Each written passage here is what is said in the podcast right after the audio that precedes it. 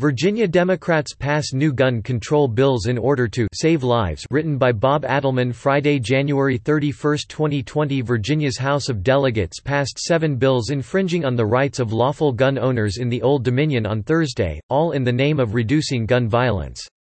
They included universal background checks prohibiting the private transfer of firearms between consenting citizens, an unconstitutional red flag law that violates the Fourth Amendment of the Constitution, limiting the right of a Virginian to purchase firearms to one per month, and others. Virginia has been moving left for years. The GOP was defending paper-thin majorities, 20–19 in the Senate, and 51–48 in the House. The last time a Republican won a statewide office was in 2009. Nevertheless, it took millions of dollars from anti-gun activists such as Michael Bloomberg and efforts of Chinese communist-linked New Virginia Majority to flip two Senate seats and three House seats from Democrat to Republican.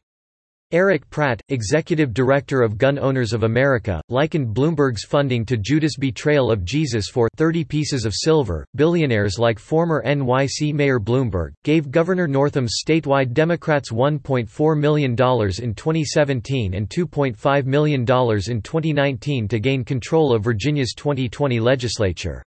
The Constitution appears to be expendable for 30 pieces of silver. Virginia Speaker of the House Eileen Filler Corn said passage of the new anti-gun legislation will immediately prevent more senseless deaths in Virginia, while House Majority Leader Charniele Herring called the new bills gun violence prevention legislation intended to save lives.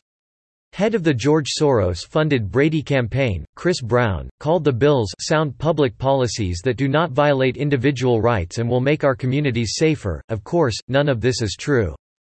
The bills, variously referred to as gun control, gun reform, and gun safety measures, are nothing more than people control.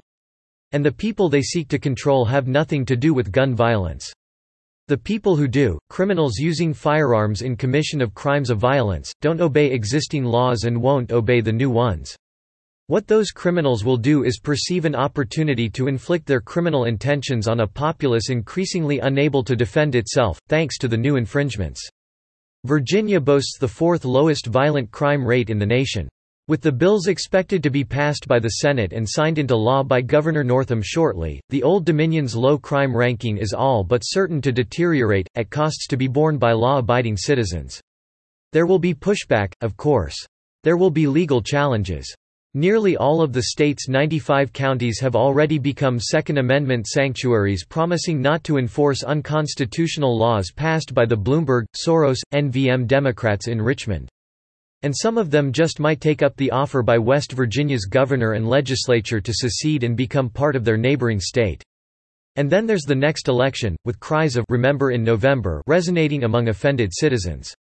It's becoming increasingly difficult to distinguish between the common street criminals inflicting crimes of violence on Virginians and the political criminals now populating the governor's mansion and both houses of the legislature. They both threaten Virginians' precious rights to life, liberty, and the pursuit of happiness.